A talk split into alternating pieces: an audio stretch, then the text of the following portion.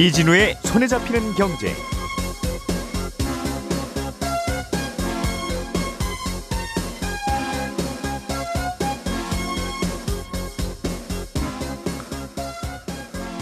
안녕하십니까 이진우입니다.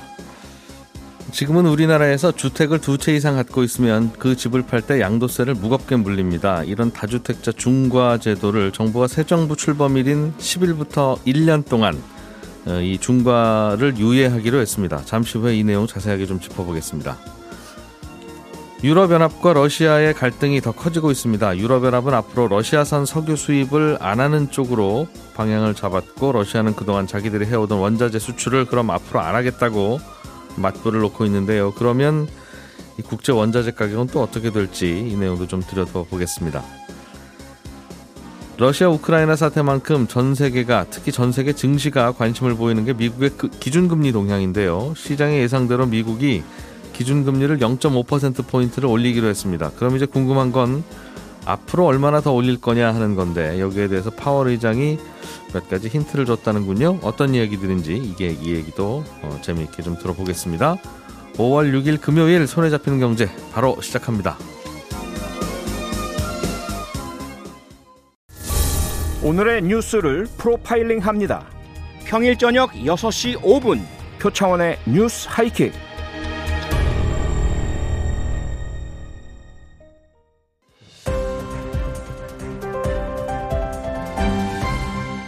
이진우의 손에 잡히는 경제. 네.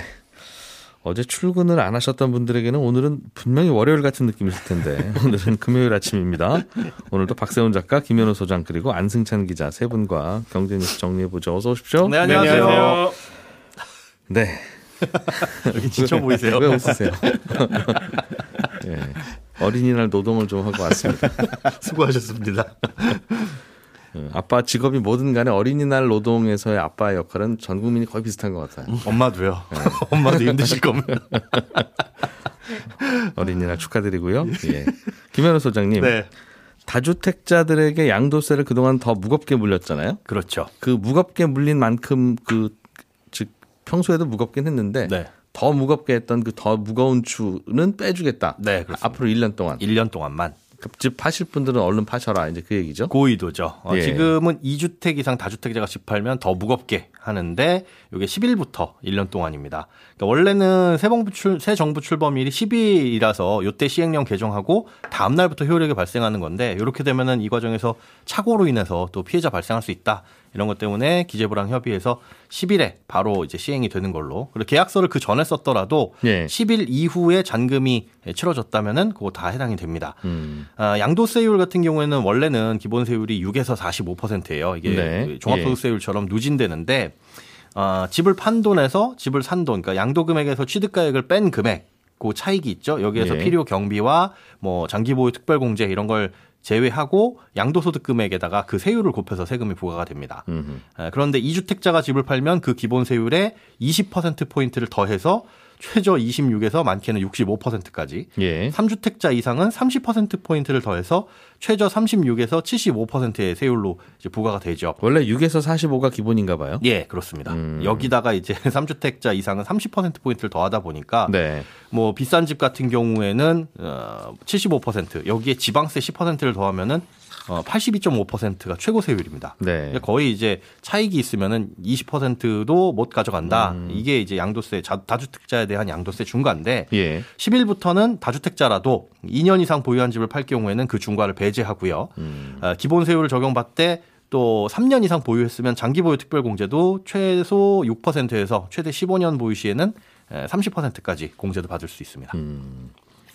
이렇게 되면 예. 이렇게 되면 다주택자들이 집을 좀 내놓을 거다 이걸 기대하는 겁니까? 그렇습니다. 아무래도 이제 새 정부 바람이 이제 다주택자들의 매물이 시장에 좀 나와서 예. 부동산 시장이 좀 안정화됐으면 좋겠다 하고 기대를 하는 건데 음. 뭐 세금이 그동안 부담돼서 못 팔았던 분들에게는 처분의 기회가 될 수 있겠죠. 예. 그런데 상황에 따라서는 이게 조금 처분이 어려울 수도 있고 왜요? 좀더 왜요? 지켜보자는 분위기도 생길 수 있습니다. 그러니까 우선 일단 다주택자라고 한다면 세입자가 살고 있을 가능성이 높죠. 예. 음, 거기에 세입자가 살고 있으면 상황에 따라서 이 1년이라는 기한 내에 팔기는 힘들 수도 있습니다. 왜냐하면 세입자가 있는 상태에서 팔면 안 됩니까? 팔 수는 있는데 네. 세입자의 남은 자녀 계약 기간이 1년 음. 이상 남아 있다라고 네. 한다면 실수요자가 사기에는 아무래도 좀 긴 기간이죠. 그러니까 내년 아. 1년 반 이후에 들어갈 수 있는 집을 지금 사기엔 그때 가서 맞습니다. 집값이 어떻게 될지 대출은 또 어떻게 나올지 이런 것도 모르는 상황에서 덜컥 계약을 하기에는 아무래도 꺼려질 것이고 대개는 그러면 이런 집은 전세 끼고 사는 수요일 텐데 만약 그렇죠. 팔고 상대 쪽에서 산다면 맞습니다. 그런 수요 아니면 사실은 기대를 하기가 좀 어려울 것이고 예. 음, 그런 부분 때문에 에, 똑같이 집을 팔려고 하시는 분들도 세입자의 자녀 계약 기간 때문에 이제 좀 달라질 수도 있고 또 지역에 따라서 처분이 제한적일 수 있습니다. 무슨 뜻이냐면 어, 공공재개발이나 공공재건축의 가능성이 있는 지역이라면 예. 만약에 그 공공재개발이나 재건축이 시행되게 됐을 때는 현금 청산의 대상이잖아요. 지금 집을 사시게 되면 예. 그런 지역에서는 실수요자든 뭐 아니면 투자 수요든 괜히 지금 집을 샀다가 나중에 현금 청산 될 위험 때문에 거기에선 집을 안 사겠죠. 아, 이거는 아파트가 아니라 아파트 아닌 집들의 그렇죠. 경우에는 그렇습니다. 지금 서울시에서는 여기저기 다 공공재개발을 추진하고 있는데 네. 공공 재개발이 추진되면 이미 이제 언제부터죠? 작년 구- 가, 을 이후에 집산 거는 다 현금 청산이다. 거의 그렇게 보시면 됩니다. 이러고 있으니 네네. 어, 아무도 사려고 하지는 않을 것이다. 네. 확실하게 아 이곳은 진짜 공공 재개발 재건축의 가능성이 없을 정도로 노후 안 됐어 예. 음. 하는 곳이 아니라면 위험할 수 있죠. 그런 곳들은 이제 거래가 안 일어날 수도 있고요. 또 이번 방안이 일단 제대로 효과를 내려면 야 요게 마지막 기회다. 이제 앞으로는 양도세 중과가 계속될 거고 또 예. 보유세 부담도 늘어날 거야라고 하는 인식이 강하게 심어져야 되는데 음. 시장에서는 또 다른 기대감을 가질 수도 있는 게 얼마 전에 이제 새 정부에서 국정과제 110대 국정과제 발표했잖아요. 거기에 보면 한시적으로 이렇게 중과를 유예한다라는 내용도 들어 있기는 한데 네. 거기에 또 무슨 내용이 있냐면 부동산 세제를 종합적으로 개편해서 그 과정에서 중과세 정책 역시 다 재검토하겠다 라고 명시가 돼 있어요. 그러니까 유예와 별개로 이 중과 구조도 어떻게 손을 보겠다라는 말도 있어가지고 요것 때문에 앞으로 보유세하고 양도세가 조금 더 완화되지 않을까라고 시장이 좀 기대하면 파는 분들은 굳이 급하게 안 팔아도 된다는 생각을 가질 수 있다. 그쵸 일단은 좀 지켜볼까 아, 하는 이 모습이 생길 수도 있다는 아마 구조가 그럴 거예요. 말씀하신 대로 네. 다주택자 양도세 중과를 이제 풀어주는 이유가 예. 그동안 다주택자를 너무 고생 많이 하셨습니다. 네. 사실 너무 했던 것 같습니다. 네. 그래서 해주는 게 아니라 다주택자 양도세를 높여놓으니까 매물이 안 나오잖아요. 그렇죠. 이런 세율은 정부가 바뀌든가 조금만 시간이 지나면 바뀔 제도다라고 믿고 그래서 안 팔고 있었죠. 안 팔고 있었으니까 주- 집값이 자꾸 오르니까 예. 어, 이걸 좀 풀어줘야 되겠다라고 네. 생각해서 내는 건데 1년만 풀어주면 그렇죠. 1년 이후에는 다시 중과가 된다면 그럼 다시 집값이 오를 거고 예. 그럴 거면 왜 1년 안에 내가 팔지? 당장 급한 거 아니라면 맞습니다. 그런 생각들을 하게 되면 그게 자연적으로 그런 분위기가 형성이 되면 예 말씀하신 대로 그래서 네. 음, 그 계산을 각자 어떻게 해야 될지에 따라서 여러 가지 좀 맞습니다. 그, 복잡한 생각들 하시는 분들이 많아지겠네요. 네. 알겠습니다. 어쨌든 지금 부터는 이제 파셔도 된다는 거죠. 10일부터입니다. 그러니까 뭐 계약은 지금 하시고 잔금은 10일 이후에 치르시면 음. 뭐 문제는 없으시다. 다음 주에 잔금이기만 하면 네, 그렇습니다. 네. 박 작가님, 네. 네 갖고 오신 소식은 유럽 연합과 네. 러시아가 우크라이나에서 벌어진 전쟁 때문에 점점 더 사이가 안 좋아지는 거다. 그렇습니다. 음, 그래서 그 동안에는 전쟁은 하더라도 러시아산 석유를 필요하니까 사다 쓰기도 하고 네. 러시아도 팔기로 했는데 네. 이제는 안 안 사겠다. 네. 아직 결정된 건 아닌데 그런 네. 음. 방향으로 가닥이 일단 잡히고 있습니다. 이게 2주 전에 안승찬 기자님 이 자리에서 러시아의 경상 수지가 흑자인 이유를 설명하면서 여전히 러시아가 석유랑 가스를 수출해서 벌어들이는 돈이 많다 이렇게 얘기를 하셨는데 예. 이제는 그것도 유럽 연합이 틀어 막아 보겠다는 겁니다. 음. 그렇다고 당장 수입을 금지하겠다는 건 아니고 유럽 연합 회원국들한테 6개월 정도 시간 줄 테니까 천천히 수입량을 줄여서 6개월 후에는 전면 금지하자라는 겁니다. 러시아산 석유를 네. 근데 석유를 안 쓸 수는 없을 거고요, 그죠? 그렇습니다. 6, 개월 동안 시간을 줄 테니까 점점 숨 쉬는 걸 좀 참아보세요 하는 거랑 비슷한 거라서 네. 이러면 음, 지금 어딘가에서 사다 써야 될 텐데 네.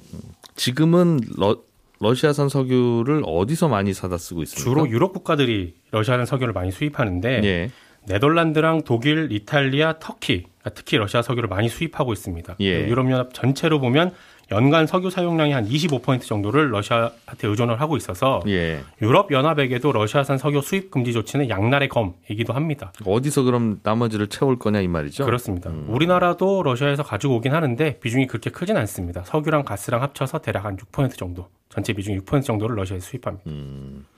근데 이게 그러면 예를 들면 유럽이 네. 어, 그럼 중동에서 더 사다 쓰자 라고 네. 할수 있고 그럴 수 있죠. 그러면 중동에서 사다 쓰는 사람들은 좀 모자랄 거 아니겠어요? 네. 유럽 친구들 때문에.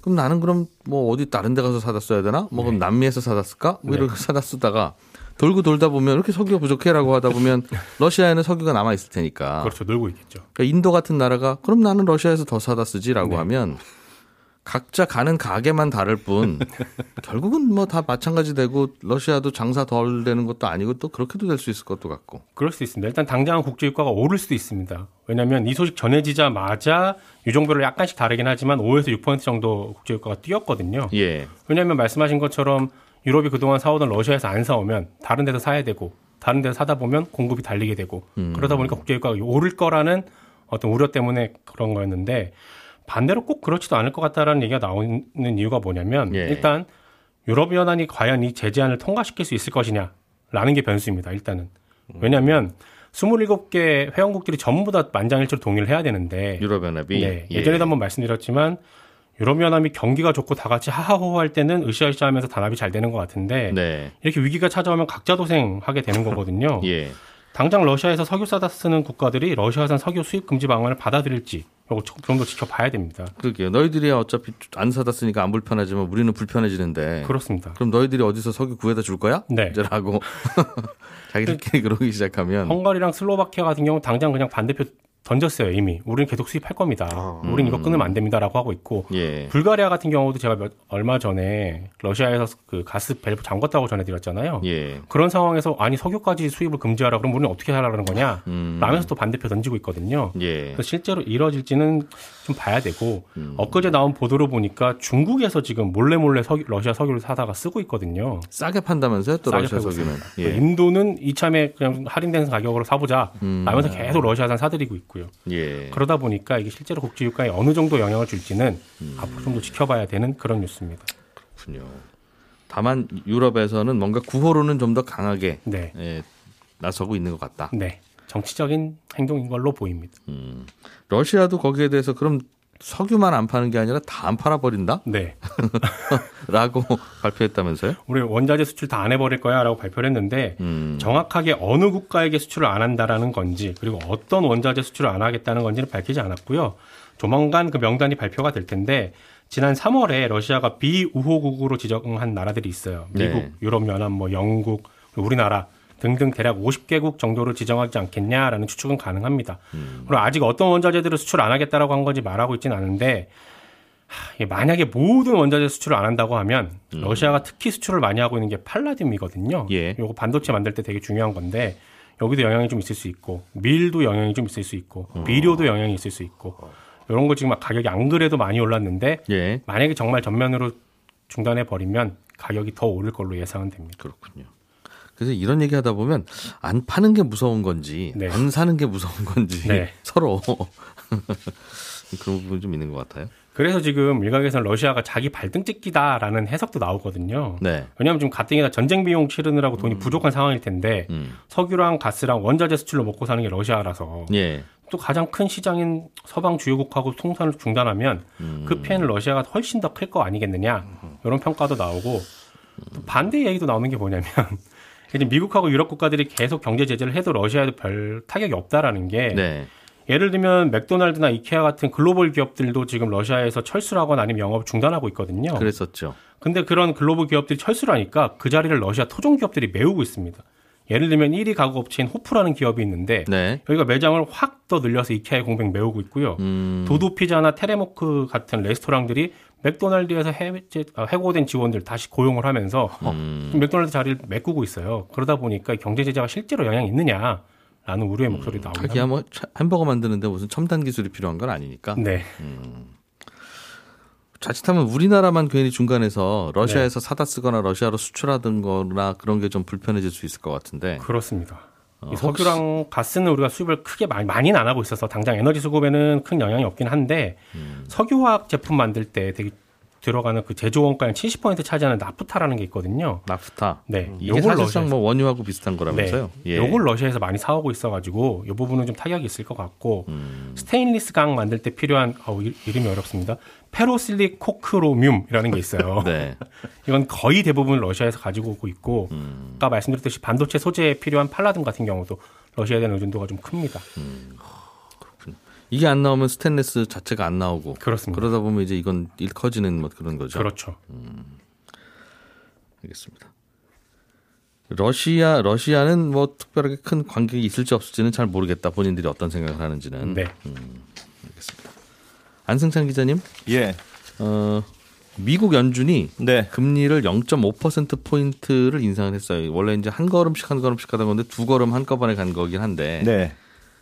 화나면 세 걸음도 한꺼번에 간다? 이제 그런 우려도 있었죠. 그런 우려도 있어서 네. 아유 그래도 0.5만 올린 게 어디야라는 또 생각들도 있는 것 같고요. 맞아요. 음. 어. 무슨 얘기가 좀 있었습니까? 이건 금리 올리고 난 다음에 파월 의장이 무슨 얘기 하느냐에 따라서 또, 중요하죠. 예. 어, 지금 이제 어차피 0.5%는 최소한 이 정도는 올릴 거다 예상이 됐으니까 음. 뭐 시장도 이미 반영을 많이 했었던 거고 어, 그래서 이제 예상했던 대로 나왔다는 거였고 이제 앞으로 그러면 속도가 더 빨라지느냐 아니면 조금 뭐 이 정도 속도냐 조금 약해지느냐 이게 이제 최대 관심사인데 어, 몇 가지 힌트를 조금 소개를 해드리면 일단 가장 중요한 표현이 인플레이션 평탄화라는 표현입니다. 그러니까 파월 의장이 뭐라고 했냐면 앞으로 인플레이션이 하락하진 않더라도 네. 평탄해지는 건 보게 될 것이다. 이렇게 말을 했어요. 그러니까 평탄화라는 게 보통 채권 시장에서 많이 쓰는 용어인데 왜 지금 이제 물가 상승률이 계속 높아지니까 그걸 예. 그래프로 그리면 오른쪽 위로 갈수록 상승 곡선이 높아지잖아요. 그러니까 이게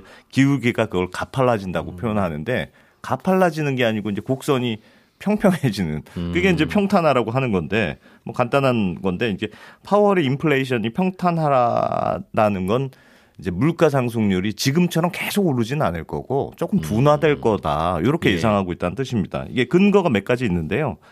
어, 미국의 근원 인플레이션이 지금 두 달째 전월 대비로 하락하고 있거든요. 물론 근원 인플레이션이라는 게 유가 빼고 뭐 농산물 빼고 지금 제일 많이 오르는 거 빼고 하는 거니까 그게 무슨 의미가 있겠냐 이렇게 주로 서비스 요금이죠? 그렇습니다. 음. 아, 그렇게 볼 수는 있습니다만 어쨌든 아, 근원 인플레이션이 조금 하락하고 있다는 건 물가 상승의 정점은 좀 지난 거 아니냐. 이게 예. 이제 파월의 기대 섞인 생각이고 이게 아주 불가능한 시나리오는 아닌 게 물가라는 음. 게 보통 이제 작년에 비해서 얼마나 올랐느냐 이걸 이제 매달 측정하는 거잖아요. 예. 근데 작년에 미국의 물가를 보면 3월까지는 물가 상승률이 1%대였는데 음. 4월부터 2%, 5월부터 3%, 뭐 4%, 5% 그, 그런 식으로 4, 5월을 시작으로 쭉 가파르게 오르기 시작했단 말이에요. 물가가 작년부터. 그렇습니다. 그러니까 지금 이제 4월, 5월이 이제 이제 4월 달 수치가 나오고 5월 달 수치가 나오는 거 보면 음. 작년하고 비교해서는 조금 상승률은 좀 둔화되거나 조금 꺾이거나 비슷해지거나 하지 않겠느냐 이런 이제 음. 네. 약간적인 전망이 조금 있는 거죠. 기저 효과에 따른 그렇습니다. 숫자의 감소는 있을 것이다. 그렇습니다. 네. 그런데 이게 파월 의장이 물가에 관한 한 음. 잘 들려. 틀리기로 유명한. 아마 작년 이맘때는 아니고 저- 전 작년 여름쯤에 물가 한참 오를 때 일시적이라고. 일시적이라고 어. 물가 오르는 거 이거 어떻게 보세요? 그랬더니 아유 이러다 말아요 한 두세 달이나 오를까? 괜찮아요. 뭐 이랬, 이랬다가 네. 지금 자- 잘못했습니다 이러는 거잖아요. 맞아요. 그러니 어. 이분이 뭐 물가에 대해서 또 한마디 해봐야 에이, 또 틀리겠지? 뭐뭐 그런 건 있습니다. 그런 게 네. 아닐까. 음. 근데 사실은 물가가 평탄해진다. 만약에 그러면은 이게 이제 인상 속도가 약해진다고 예상할 수 있는데 이제 조금 고민은 그 만약에 실제로 둔화가 됐다. 파월 의장의 예상이 아주 맞았다. 그래서 지금 8%의 물가 상승률이 한뭐 7%대로 둔화됐다고 하더라도 네. 미국 연준의 물가 상승 목표가 2%니까 차이가 많이 나잖아요. 그래서 여전히 금리 인상의 지금 속도의 금리 인상은 불가피한 거고 그래서 파월도 두 번은 더 0.5% 포인트씩 인상할 수 있다 이렇게는 얘기했거든요. 그래서 예. 6월과 7월에는 어, 이번 달 같은 금리 인상이 예상이 되어 있고 다만 뭐 0.75% 이렇게 한꺼번에 올리는 건 지금 적극적으로 고려하지 않고 있다. 음. 어, 이렇게 말을 했으니까 지금 물가 상승률이 높긴 하지만 아, 지금보다 높은 수준으로 더 올라가지 않으면 지금 예고된 수준 0.5%씩 두 번 더 올리고 그 다음에는 0.25%씩 좀 인상 속도를 낮추는 그 시나리오를 어, 이어가겠다. 이런 식으로 가이드라인을 줬다고 볼 수 있습니다. 예. 또 주목, 주목 해야 될 포인트가 좀 있습니까? 또 하나는 어, soft landing, landing이라는 단어인데요. soft 예. landing 우리말로 하면 연착륙이잖아요. 예. 근데 금리를 올리면 아무래도 이제 경기에 부담을 주니까 물가를 잡기 위해서 금리를 올리더라도 어떻게 하면 좀 경기가 너무 위축되지 않고 음. 조금 soft landing 할 수 있도록 하느냐 이게 굉장히 중요한 정책적 목표고 그러기 위해서는 금리를 올릴 때도 조금씩 조금씩 천천히 올리잖아요. 그렇죠. 그래서 원래는 네. baby step으로 조금씩 조금씩 하는 건데 그동안 이 파월이 아주 소프트 랜딩에 대해서 뭐라고 말했냐면 자기는 예. 이거 되게 중요하다고 생각하는데 음. 아주 도전적이고 쉽지 않은 과제다. 이런 식으로 말을 했어요. 그러니까 자기가 금리를 뭐- 올리면서도 아. 이거 자칫 금리 나 망칠까봐 걱정된다. 이렇게 얘기해 해왔던 게 이제 파월 의장의 그 동안의 발언이었는데 네. 어, 엊그제 뭐라고 말했냐면 에- FOMC 회의 이후에 소프트 랜딩의 가능성이 매우 높다. 이렇게 말했단 말이에요. 파월에 자신감이 생겼다는 뜻이에요. 그러니까 파월이 몇 가지 근거를 얘기했는데 어, 하나는 미국의 가계라든가 기업들의 재무 상태가 나쁘지 않다. 아 그러니까 금리 이렇게 가파르게 올려도 음. 경기가 식거나 추락할 것 같지는 버텨줄 않다. 만한 체력이 있다고 보는 거예요. 또 하나는 특히 중요하게 발언했던 게 미국의 노동시장인데 지금 미국의 노동시장 사람 못 찾아서 난리거든요. 그래서 구인 규모가 역대 최대. 기업들이 인건비로 쓰는 규모도 역대 최대입니다. 그러니까 워낙 고용시장이 뜨거우니까 내가 지금 금리를 좀 급하게 올리더라도 최소한 고용시장이 가파르게 추락하진 않을 것이다. 일자리가 없지는 않을 네, 것이다. 그러니까 좀 예. 금리를 올리더라도 크게 걱정은 없다. 음. 이런 식으로 해석이 되는 거예요. 그래서 soft landing 파월 의장이 soft landing에 자신이 있다. 이 말은 뭐 경기가 좋다는 말일 수도 있습니다만 예. 반대로 말하면 내가 금리를 좀 좌고우면하지 않고 음. 어, 과감하게 올리겠다. 지금의 금리 인상 스케줄을 어, 이어서 할 수 있겠다. 이렇게 말하는 거여서 음. 상당히 무서운 말인데 예. 어, 그나마 조금 파월 의장이 그 front running이라고 해서 기, 그 기준금리를 올리긴 올리되 0.25, 0.2 이렇게 하나씩 하나씩 이렇게 계산된 방식으로 올리는 게 아니고 예. 앞쪽에 금리 인상을 쫙 모아놓고 뒤에는 금리 인상 속도를 조금 낮추는 음. 방식. 그러니까 지금 물가를 빨리 잡고 그래서 빨리 움직이고 조금 나아지면 뒤에는 금리 인상의 속도를 늦추겠다. 음. 어, 이런 스탠스여서요. 매도 먼저 맞는다. 그러니까 올려야 할 수준까지는 있는데 예. 어, 그거를 성큼성큼 빨리 가고 그러니까 네. 전반전 15분에 열심히 뛰고 그렇습니다. 나중에는 좀 천천히 올리겠다라는 게 파월 의장의 생각인 것 같다. 그렇습니다. 그래서 조금 지금이 가장 음. 조금 고난의 행군이 되지 않을까 음, 생각합니다. 주식시장 입장에서는 네. 어제 우리나라 주식시장은 안 열렸고 그랬는데 아, 새벽에 나스닥 얼마나 내렸는지 아세요? 이게 FMC 됐을 때는 또 확 올랐다가 5% 어제는 내렸어요, 5%. 내렸더라고요. 네, 저는 11시 5분에 이어지는 손에 잡히는 경제 플러스에서 또 한번 인사드리러 오겠습니다. 고맙습니다. 이진우였습니다.